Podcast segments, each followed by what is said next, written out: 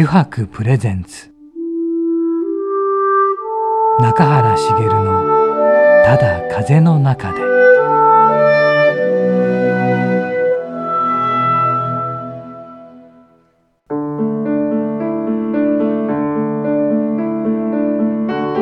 皆さんこんにちは。声優の中原茂です。中原茂のただ風の中で。今回もですね横浜駅から徒歩10分ほどのところにあります湯泊横浜本店よりお送りしてまいります。そしてもう一方グラデーションで見せるレザーブランド湯泊代表の中垣智博さんです。中垣くん今回もよろしくお願いします。よろしくお願いします。そしてさて今回のゲストなんですがねプロボディーボーダーの西村由香さんです。中垣くん今回はプロボディーボーダー、ボディーボーダーね。ちょっと感じなんだろうと思うんですけど、うん。この彼女うん。グランドチャンピオンだそうですよ。去年のね。すごいすごねいですよね。すごい。どんなことか本当詳しくね。ええ。お聞きしないといけないなのか、うんいろいろ聞いてみましょう。よ、うん、これは聞いていきましょうね。あ、はい。そう。で、今回ちょっとですね、あの、3階からの、3階の会議室からになるのでですね、ここちょっとね、あの、鉄オタにはね、たまらない水前の場所なんで、よく見える。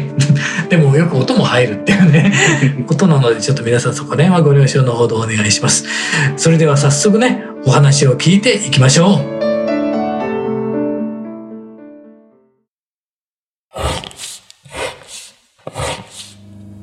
油白の革製品は日常品でありながら小さなアート作品である日々の暮らしに彩りを。レザーブランド。油白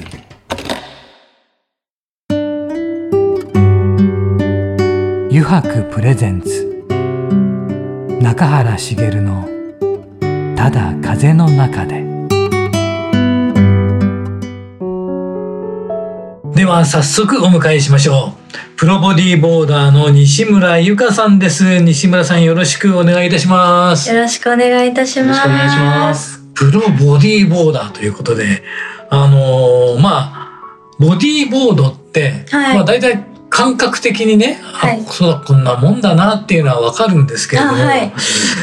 ちょっとあのーそこの説明からもししていただけると嬉しいですね、はい。サーフィンとの違いというか。はい。はい結構あの、サーフィンってこう、波乗りって言われるくくりの中に、はいまあ、ロングボードだったり、ショートボードだったり、まあ、ファンボードだったりとか、その中にボディーボードっていうのも含まれるんですけど、はいその中に含まれるんですね。そうなんですよ。はいで、サーフィンとのまあ大きな違いと言ったら、はい。サーフィンは波の上でボボードの上に立つ。だって、はい、はい。はい。なんですけど、ボディーボードは、はい。腹ばいになって波に乗っていくっていうスポーツでして、はい、はい。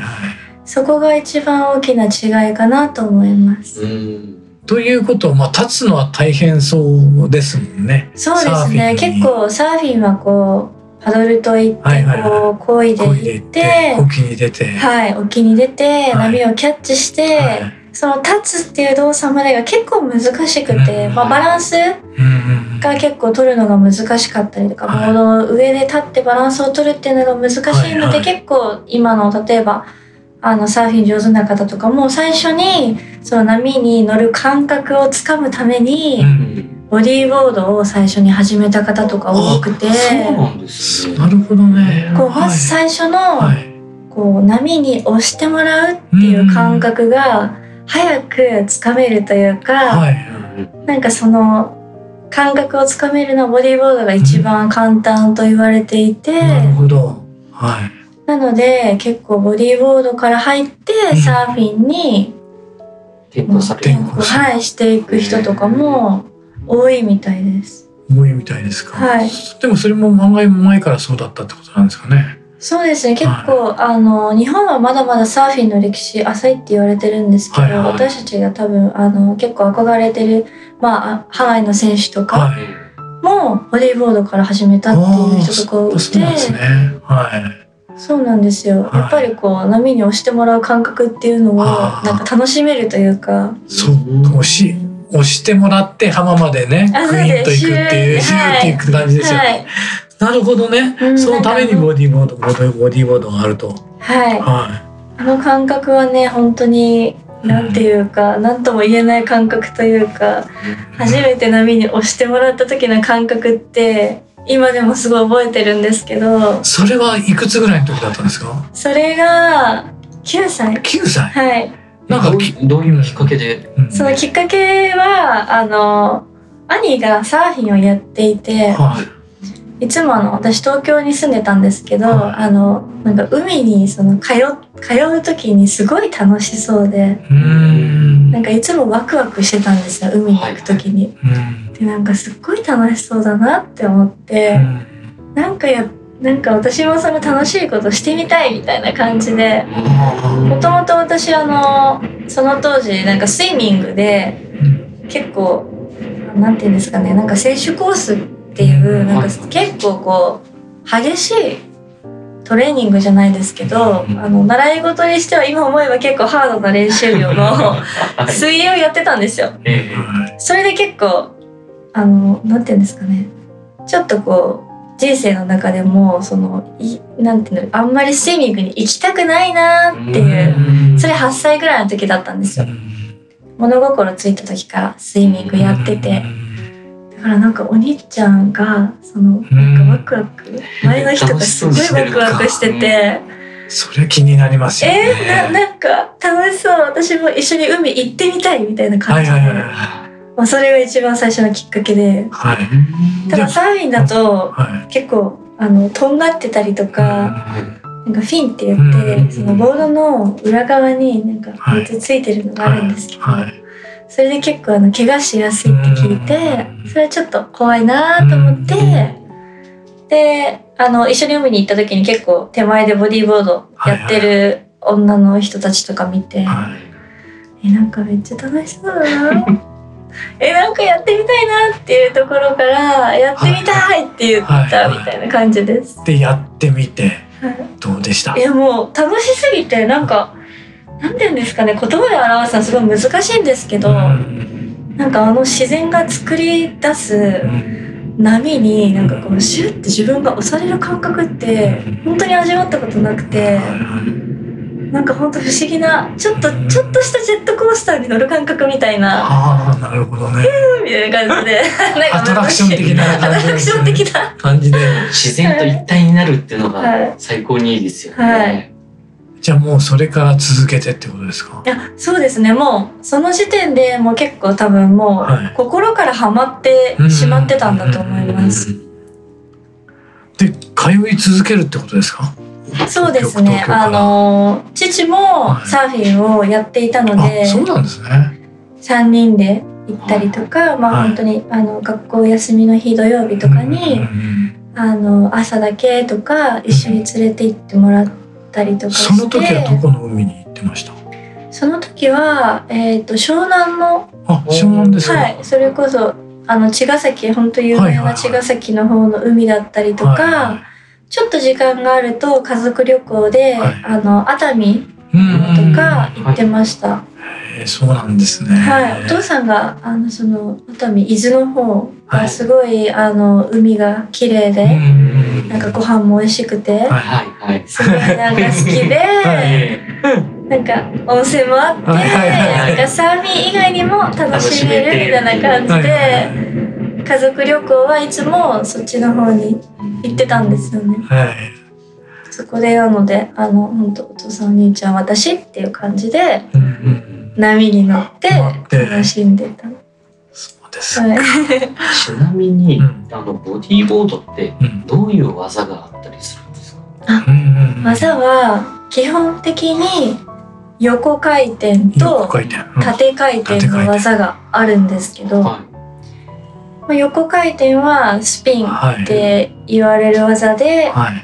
波と、まあ、波の進行方向、まあ、右行ったり左行ったりあるんですけど、まあ、その進行方向に向かってフロントスピンっていうスピンと逆方向に回るリバーススピンっていうスピン、まあ、このスピンで2種類あってであと縦回転するあのエルロロっていう技があってうん。だいたいこのだいたい基本この3つをうん。組み合わせていくっていうまあ波その時の本当に波の形によってその波の形に合った技を繰り出していく。なるほどね。へなんか映像で見ると縦回転すると巻き込まれたのかと思うあ一瞬そうですよね。それ本当によく言われます。いなくなっちゃっいたなくなっちゃったあ巻き込まれちゃったのかなと思ったらあ今の回転だったんだみたいな。そうなんですよ。えその回転の、まあ、見え方だったりとかうん波にどれくらい合ってるかとーかう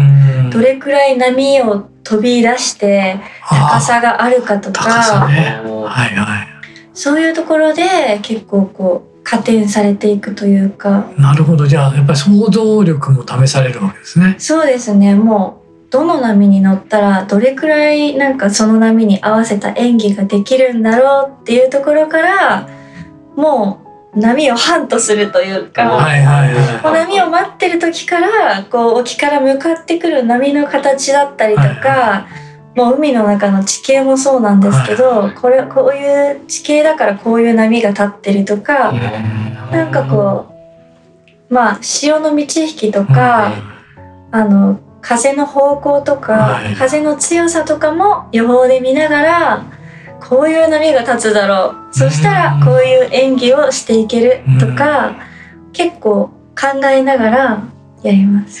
だって一回しか来ないですよねその波は。そうなんで同すよ。じ波ないですもんね。同じ波がないのであ今な乗った波良かったなと思っても、その波はもう二度と来ないっていうねそうなんですよ。でも同じポイントに何人かいるとするじゃないですか、は優先順位とかあるんですか？そうなんですよね。結構それが難しかったりはあのパッて見ただけだと結構それを理解するのって最初難しいんですけど、まあ、波がこう三角形の波が来てたとしたら、この三角形の一番トップのところにいる人が優先権があるって言われていて、難しいですねそれ。そうなんですよ。難しい。で波の形も結構様々で、はい特にその海の中が砂浜だったりとかすると、はい。もう本当に地形がどんどんどんどん変わっていくので、うん。波の形もどんどん変わっていくんですよ。はい。波のその潮の満ち引きとかでもはい。変わっていくんですよ。はい。なので結構そこを判断するっていうのはうん。最初は難しくて、うん。なのでわからない人はわかる人と一緒にうん。まあ、波打ち際で私とかは最初一緒に波打ち際で座ってあここはこういう波の形が形の波が来てます。ここにいる人が優先権がありますっていうのを割と説明していかないとは結構難しい部分なんですよね。いだってあれその事故にもなりかねませんもんね。そうなんです。結構同じ波に、はい。あの何人か乗ってしまって、はいまっすぐにしか行けない人だったりとか、うん。横に走って行きたい人とかうん。がいるとやっぱぶつかってしまったりっていう事故はあるので実際に、でもそのやるところでの地形とかうん、そういうのってあれどっかに載ってたりするんですか？地形はなかなか載ってないんですけど、はい。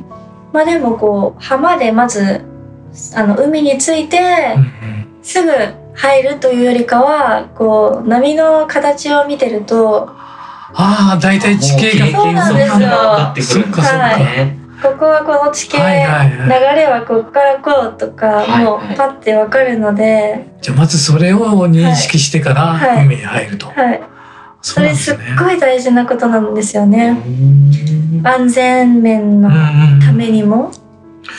でプロボディーボーダーになろうと思ったのはどうしてだったんですか？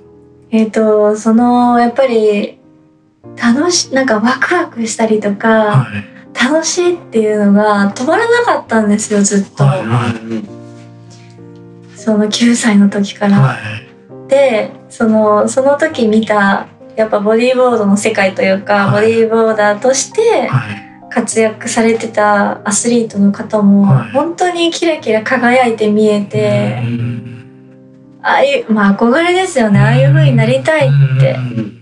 イコールこの道で生きていきたいっていうのはもう割と早い時点でもうほんと中学生ぐらいの時からもう絶対この道で生きるっていうのは決めてました。えそれはサーフィンに行こうとはなぜ思わなかったんですか？結構お兄ちゃんが、うんあの怪我することが多くてあの海外の海外の試合も回ってて、はい。あのプロとして活躍してたんですよお兄ちゃ。うん。んで結構怪我して帰ってくることとか、うん。まあ本当に日本だけじゃなくて世界に行った時にその海の中が結構ゴツゴツしてる岩場だったりとか、まあ、それこそサンゴ礁とか。でうんあとボード？うん。サーフボードとかで怪我することとかが多くて、なんかちょっとそれに対しての恐怖感があって、うんなのでそのまあボディーボードとしかやらないっていうかなんか当たり前のようにボディーボードをやっていきたいみたいな波がちっちゃい時とか、うん。本当にあのちょっとこう気持ちを切り替えたいとかにサーフィンやるみたいなああなるほど。ははいサーフィンもできるんですけど、いはい。はいそういう時にやるみたいなはい感じでした、なのでそっちでプロを目指すっていうのは考えてなかったです、あのサーフィンでプロになるとかサーフィンに転向とかは全然思,、思ったことがなくて、まあボディーボードで。はい、はい。ボディーボードの魅力の方がもう圧倒的に強かった。うん、なんかサーフィンもあのそう波がちっちゃい時とかやるんですけどやっぱりこう目線も全然違うんですよ、なんかボディーボードってすごい波と近くてうんサーフィンまあこれくらいのサイズ、まあ、胸肩ぐらいのサイズの波だとあの本当に目線が全然違すぎて、はい。ボディーボードは波に近いうん。のでそのなんか多分もう目の前で。はい。うん。それも多分好きなのかもしれないです、うん。なんか私が思う魅力の一つ。うんなのかなって思います。であの当時史上最年少の16歳でプロになられたって言うんですけど、何かあるんですか？プロになる試験とか。あ、そうですね。その当時はえっ、とプロテストなんかプロになるためのテストを受けて、はい。その状況で定められた点数以上の点数を取ればうんプロになれるっていうプロ資格の得方と、はいあともう一つは大会でうん。入賞してうん。プロ宣言できる権利を得るうん。の2つだったんですよね。はい。で私はあの15歳でアマチュアの試合全日本選手権っていう一番大きな試合があって、はい。でそのタイトルをずっと目指してきてたので、うん。あのアマチュアの時に、はい。でそのタイトルを取った時にももうプロになりたいなと思ってあもう決心してでその次のその春の16歳になってすぐのプロの大会であの優勝することができて。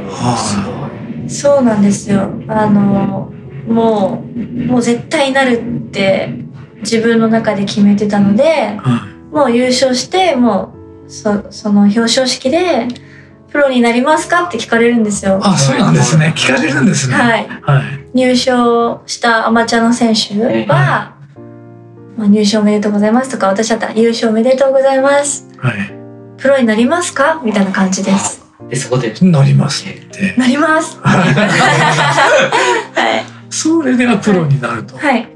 もうそこからもうプロとして、はいあの活動していくというか、アマチュアの時はまあそのお金が発生する試合とかだと、はいあのまあ賞金をもらうこととかができないので、うんあーなるほどそうなんですね。そうなんですよ。日本はそういうシステムがあアマチュアだからってことですよね。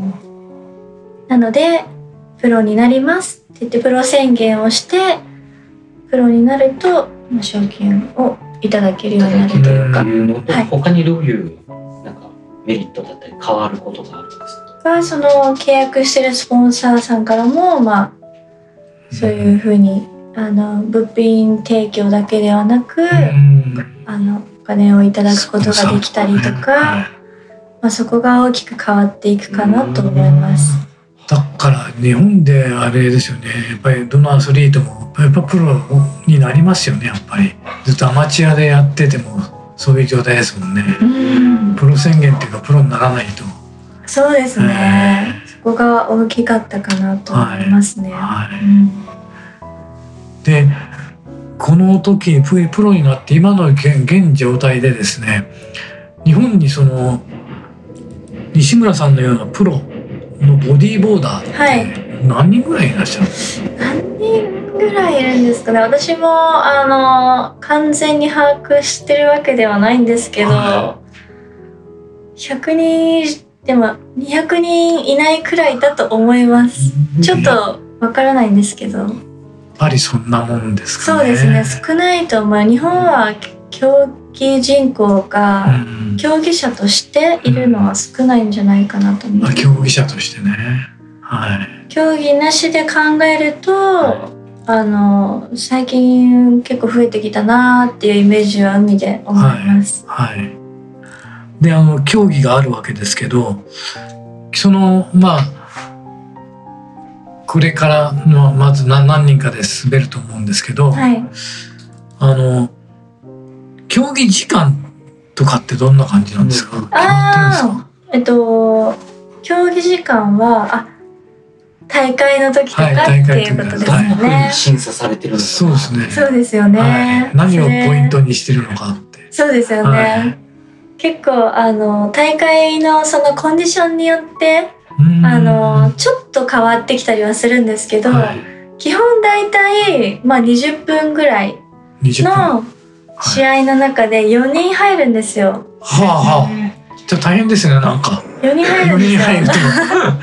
4人入って、はでまあ1ヒート4人、はい。2ヒート目4人、3ヒート目4人みたいな感じで、はい。その4人で戦うんですけど次のラウンドに行ける人は2人しかはい。いないんですよ。はで競い方っていうのは4人海入るんですけど、はあのまあ乗っていい本数っていうのが大体決められてるんです。例えば20分の中ではい。10本だけですよ乗っていい本数は。はあとかあでその中でまあいい演技2本の合計で競われるんですよはいね。はい。そうなんですよ。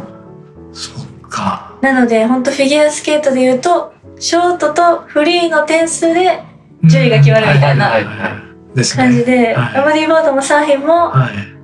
2本の合計ではい。勝ち負け決まるみたいな感じで。はい。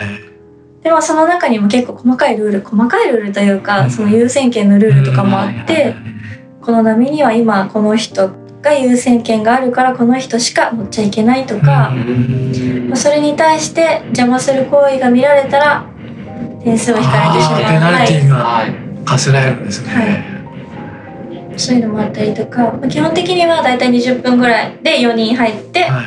乗る本数が決まっててとにかくいい波を乗ってういいん。波を乗ってというかまあその波に合った演技がどれだけできるかうでん決まるんですよね。なのでその20分の中でも一番いい波を掴むように心がけるというか。それも難しいやそうですね。難しいんですよね。本当に難しくて。だって4人入って4人ともそれを考えるわけですよね。これだって波にうんみんなもこれだって思っててでももみんなが乗れるわけじゃないから。そうなんですよ。もう待つ位置だったりとか。だからもう自分の出番の前はもうずっとこうやって。海をもう どこに海来てるんだろう？どの波乗った人が勝ってるんだろう？みたいな。もうずーっともう見て。でもまあ見るのは大体1時間自分の出番の1時間ぐらい前からなんですよ、はいはまた潮の満ち引きとか、風とかはい。で波って本当に変わるので、いはい。ここ同じ海なの？っていうぐらい変わるんですよ。変わるんですね。そうなんですよ。なので、まあ自分の出番の、うん。まあ大体1時間くらい前から、他の組の人たちの演技を見て、うんあ、この人が勝った、この波乗ったからだ。じゃあ私もこの波乗れるように、ここで待とうとか、作戦はどうしようとか、ああなるほどね。この人はこっちで待つかなとか、はいはいはい。この波嫌いそうだな、あの人とあか。あなるほどね。はい。その選手の特徴もね。そうなんですよ。はいそれも結構踏まえた上ではい戦いに出るというか。はいはい。海に入ったらもうあとやるだけですもんね。はい、もう20分って結構あっという間で、そうですよね。自分が勝ってる時は早く終われと思うんですけど やっぱ負けてる時はあのいつどんないい波が目の前に来るか分かんないじゃないですか。焦りが出ちゃうんですね。はい、はい。もうやっぱそのプレッシャーとの戦いであんまりこうプレッシャー感じすぎてもやっぱ自分らしいはい。演技がはい。できなくなってしまうので。はい普段やってること以上のまあことを出せるようにとにかく集中しうてんいい波を待つというか。うんうんなるほど。わかりました。ありがとうございました。ええこちらこそありがとなかいうんございろんなます。話をしていただいてありがとうございました。でもう一回ですね次回もお願いしたいんですがよろしいでしえょうか？もちろんです。喜んで。でその時はねブランドのこととかあ、そうですね展。開させているブランドのこととか、もう深山のお話をね聞いていきたいと思うんですがあの西村さん実はこの後ですね「9時やろうぜ」というコーナーがありましてええうちのディレクターがですね電車の中で書いてきた9時がありまあす。そすね。それを聞いていただいて、えーねえー答えていただきたいんですけどよろしいでしょうか、はいもちろんです。じゃあ引き続きよろしくお願いいたします。はいよろしくお願いいたします。油白の革製品は日常品でありながら小さなアート作品である。日々の暮らしに彩りを。レザーブランド。油白。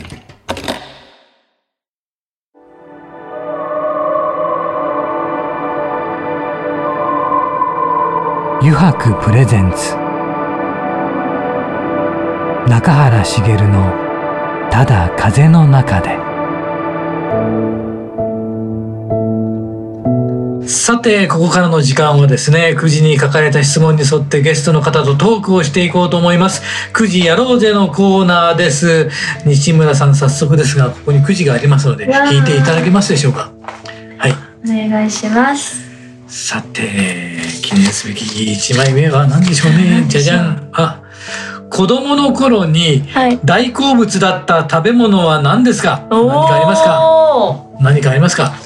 子大供の頃好物だった食べ物。食べ物そうですね。果物なんですけど、はいはいはいリンゴが大好き。リンゴリンゴが、はいはいまあ今でも大好きなんですけど、はいはいはい子供の時もよくあの母親がいつも、はいはいあのリンゴ剥いてくれててはい出してくれた思い出があって、リンゴは大好きです。今でも今でもですねはい。関係ないですけどちなみに俺は、えースパゲッティナポリタンとおナポお。リタンですね。まあいいですねナポリタン美味しいですよね。懐かしのナポリタン。はい次行きましはい、次次お願いします。ょ うとハンバーグだあ、はい。めちゃめちゃ子供だ。本当ですね。じゃあ次行きますはいあズバリ得意料理は何ですか？得意料理。はい得意料理はあの煮物ですね。煮物？はいはいはいはあのやっぱり練習の後とか結構疲れてたりとか、はいはいあのなんていうんですかね時間がないバタバタしてることとかが多いので、うん煮物を作って置いておくこととか、いはないる。ほどね。特に大根とか入ってるとはい。大根大好きです。はい。いいですねそうなんですよ。いいですねいいですよね。はい。ではお願いしはい。ます、次いきます。そっか煮物いいですね。たまるしね。そうなんですよ。ね。じゃじゃんああの人に言われた忘れられないあの一言は何ですか？それあります。あの中学1年生の時の担任のはい先生なんですけど、はその先生があの毎日毎日まず授業始まる前に黒板に、はい。努力は天才に勝つって書くんですよ。はい。はい。そこから毎回そこから授業が始まるんです熱い先生で、ーはいはいはいでもなんかもう私はもう中学生の時にはもう競技者でプロを目指していたので、はい。あの部活も結構強いあの中学だったので、はい。あのみんなそれぞれすごく頑張ってることがあって、その言葉はみんなそれぞれ多分胸に来てたというか、はああの私だけじゃなくみんなの胸に刻まれてるんじゃないかなっていうぐらい、はいまあ、今でも忘れられない一言ですね。でも毎回ってすごいですねはい、すっごい熱い毎回必ず書いて先生で。へこれを持って生きろって私ももう本当に勝ちたい時とかもうルーティンのように砂浜に帰って試合に臨んだりとかしてたんそでれほどいいえ先生だ。ーなかなかねそういう先生に巡り会えるっていうのもいいですよね。ねはいすごいいい先生だなって、はい、思ってました。ありがとうございます。はい。はい。じゃあまたおはい、願いします。次行きます。次いきます。はいはい。さて次は何でしょうね。じゃじゃん。あ、まだまだお子ちゃまだなと思うことは何かありますか？まだまだお子ちゃまだな。。あーえー、なんだろう。うーん、えー大人になってから大人の人と接する機会がすごいあの多いなと思うんですけど、はいでもやっぱりなんかこうふざけななかなかふざけることはできないけど、はい。なんかこうふざけたことばっかり頭に浮かんじゃうことがあって。ね、言わないけどこう思っちゃうみたいなところがちょっとまだまだお子ちゃまだなと自分で思う部分かもしれないです。そうなんですね。ちなみに先ほどの収録の中でどんなことを思ってたんですか？えだから何忘れてんだよみたいななんか忘れ物があった時とかに本当はなんかすごい突っ込みたい とかえそうなんか年齢の方なのでそういうのってなかなか言いづらいじゃないですか でも子供、うん、そうそうなんかそういう風に脳の中では 言わないですけどそういうのが、はい、頭に残っちゃってるところはお子ちゃまだな思うかもしれないです。は はい。何でも言っていいよっていうならもう結構ねで出てきちゃうんですよ。はいいいんじゃないですか。いいんじゃないですか。次きますか。はい。そうか。大体でもそれはね言えなかったりしますよね。そうです。ちょっとね。はい。あ、休日の楽しみ方を教えてください。休日の楽しみ方。はああそうですね。うーん私あの水着のあの競技者の他に水着のデザインをしたりしてるんですよ。はいはい。なのであのどういう水着が今後なんか作っていったらいいかっていうのはすごい情報収集するの大好きで、はいはい。あのとにかくまあインターネットサーフィンじはいですけど、はいはい結構まあ情報サイトとか、はいはい。あのお気に入りのサイトとかがあるので、はいそういうのをもうどんどんどんどん開いていって、うんどんどんどんどんスクリーンショット撮っていったりとか、はいなんか自分のイメージを残していくっていうことがもうもはや趣味になっていて、はいはいはそれをやることが大好きです。い。なるほど。休日の過ごし方はもはやそれ一択ぐらいはい。言ったぐらい。はいそうなんですねもう、まあ、競技してトレーニングして残った時間はもう本当それそれなんですよねそれが楽しいというかなるほど。デザインを考えることがはいはい。楽しいですはいはい。そうですよね。はいはい。じゃあもう一枚お願いします。お願いしますそのこともまた次回は聞かないといけないですね。じゃじゃん。あ、最近の推しを教えてください。あ最近の推し？推し。推し果物なんですけど、はいはい。なんでしょう？マンゴスチンっていう果物。ってマンゴスチン。知ってますか？あもちろん。本当ですか、あんまり日本で見ない。食べたことないですね。えー、本当ですか？うんない。私大大大好きで、でそれがあのコストコにたまたま売ってたんですよ、はあ私のあの一番大好きな果物ではあ。はもうぜひみんなに食べてほしいって えこのタイミングだと思って、い。はいはい。もういろんな人に今コストコ行くと私の大好きなマンゴスチンっていう果物売ってるよ売ってるよ売ってるよっていう感じでそうなんですね。でもなかなか普通で見ないですよね。普通のスーパーとか売ってるの見たことないですないですもんね。はいでも美味しい。美味しいんです すっごい美味しくて、はい。押しまくってました。美味しいまく。うんいろんな人に。それは何か最初どこで食べたんですか？最初インドネシアのああのバリ島ってよくオフで、あの行くんですよ練習しに、はい。だいたいいつも1ヶ月とか、はい。まあまあ頻繁に行くんですけどあいつもそこであの何キロも買ってえ置いといてあ、置いといて。あの海上がり食べたりとか、ええふとした時に食べたりとか、は本当に美味しいんですよ食べてほしいです、い。すごいですね。そうなんですよ。あ、あ、見たことはある。えでも食べたことはうない。ん、そうですそうではいす成城石井とか行くとそうあ売ってますか？そうか、やっぱそういうとこ行かないと。いうとこじゃないとなかなか売ってない明治屋とかね。私の住んでるところに成城石井はないんです。よでもコストコまでそうなんです。大量に買って帰ってきたりとか。あと日本にいるとなかなか手に入れることができないのではい買って食べたりとか。はい。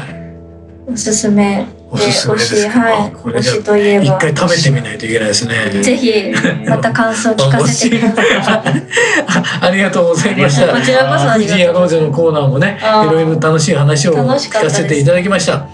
また次回ですね、はいあのそのデザインのね、そのブランドのこととか、はいもうちょっといろいろ聞かせていただきたいんですが、えー西村さんよろしくお願いいたします。はいよろしくお願いいたします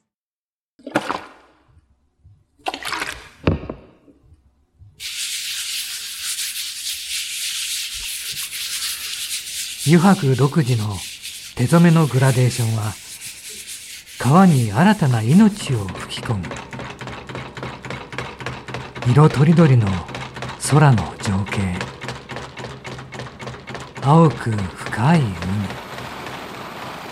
誰もが感動するあの一瞬を閉じ込める。レザーブランド油白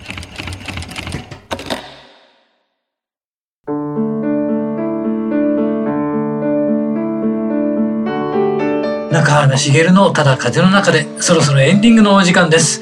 中原くん、西村さん。めちゃくちゃ好きを仕事にしてる人だなそうだねでしたね。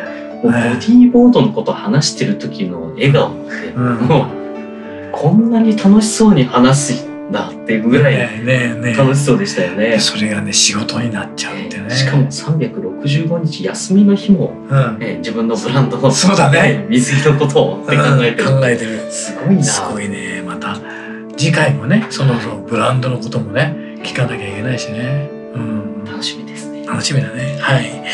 えーそれではまた来週この時間にお会いしましょう。中原茂のただ風の中で、お相手は声優の中原茂でした。